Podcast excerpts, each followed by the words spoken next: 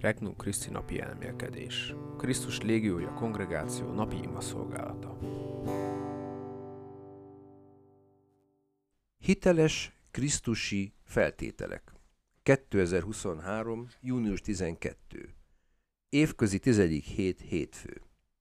Máté evangéliumából 5. fejezet.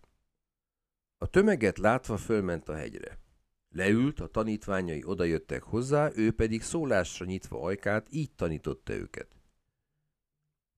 Boldogok a lélekben szegények, mert övék a menyek országa. Boldogok, akik sírnak, mert ők majd vigasztalást nyernek. Boldogok a szelídek, mert ők öröklik a földet. Boldogok, akik éhezik és szomjazzák az igazságot, mert ők majd jól laknak. Boldogok az irgalmasok, mert ők majd irgalomra találnak. Boldogok a szívükben tiszták, mert ők látni fogják Istent. Boldogok a békeszerzők, mert őket Isten fiainak fogják hívni. Boldogok, akiket az igazság miatt üldöznek, mert övék a menyek országa. Boldogok vagytok, amikor gyaláznak és üldöznek titeket, és hazudozva minden rosszat mondanak rátok miattam. Örüljetek és újongjatok, mert jutalmatok nagy a menyekben, így üldözték ugyanis a profétákat is, akik előttetek voltak. Bevezető ima. Uram, teljes szívemből hiszek benned, mert tudom, hogy te mindenre képes vagy. Gyermeki bizalommal fordulok hozzád. Szeretlek, mert egyedül te vagy az én Uram és Istenem. Kérés. Uram, szabadíts meg félelmeimtől, hogy követhesselek. Elmélkedés. 1. Krisztusi feltételek. Ezek az új parancsolatok. Ha azonban nincs nyitva a szívünk a Szentlélekre, butaságoknak tűnnek számunkra. Azt mondhatnánk. Néz, szegénynek, szerídnek, irgalmasnak lenni nem olyan dolognak tűnnek, amelyek sikeresség tesznek. Nem értjük meg őket, ha nem nyitott a szívünk, és ha nem ízleltük meg a Szentlélek vigasztalását, amely az üdvösség. Ez a törvény azok számára, akik üdvözültek, és akiknek nyitott a szívük az üdvözlésre. A szabadok törvénye ez, a Szentlélek szabadságával rendelkezőké, mondta Ferenc pápa.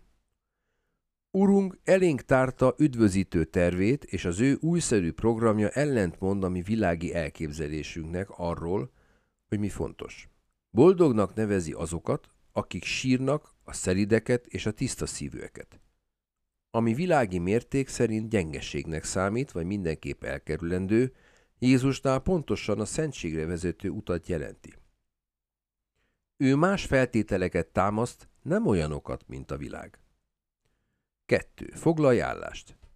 Krisztus megáldja azokat, akik erényes, őszinte és becsületes életet élnek. Megáldja az irgalmasokat, azokat, akik megbocsátanak, a könyörületeseket, a jóságosakat és azokat, akik önzetlenek. Van valami az életemben, ami megakadályozza a szentéválásomat? Mi élvez elsőbséget a lelki életemben? Krisztus arra hív, hogy foglaljunk állást keresztény módon, ahogy tanítványait is meghívta, hogy életükkel mutassanak példát másoknak. 3. Krisztusi hősiesség Krisztus arra hívott, hogy vállaljuk érte a sértéseket, az üldözést, a rágalmazást. Arra bíztat, hogy tartsuk oda a másik orcánkat is, bocsássunk meg az ellenségeinknek, és hogy imádkozzunk értük. Érte számtalan szent ember vállalta ezt az évszázadokon keresztül.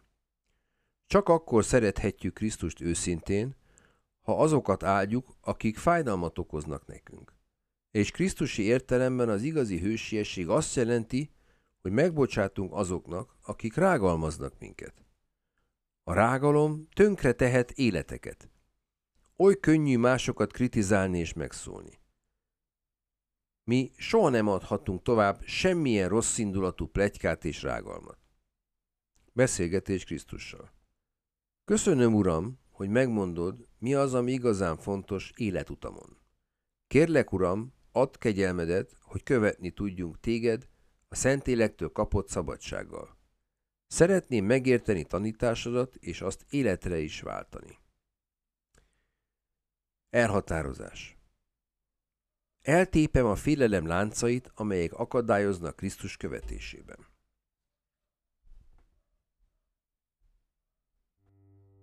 További tartalmakért még ma látogass el a regnumchristi.hu weboldalra.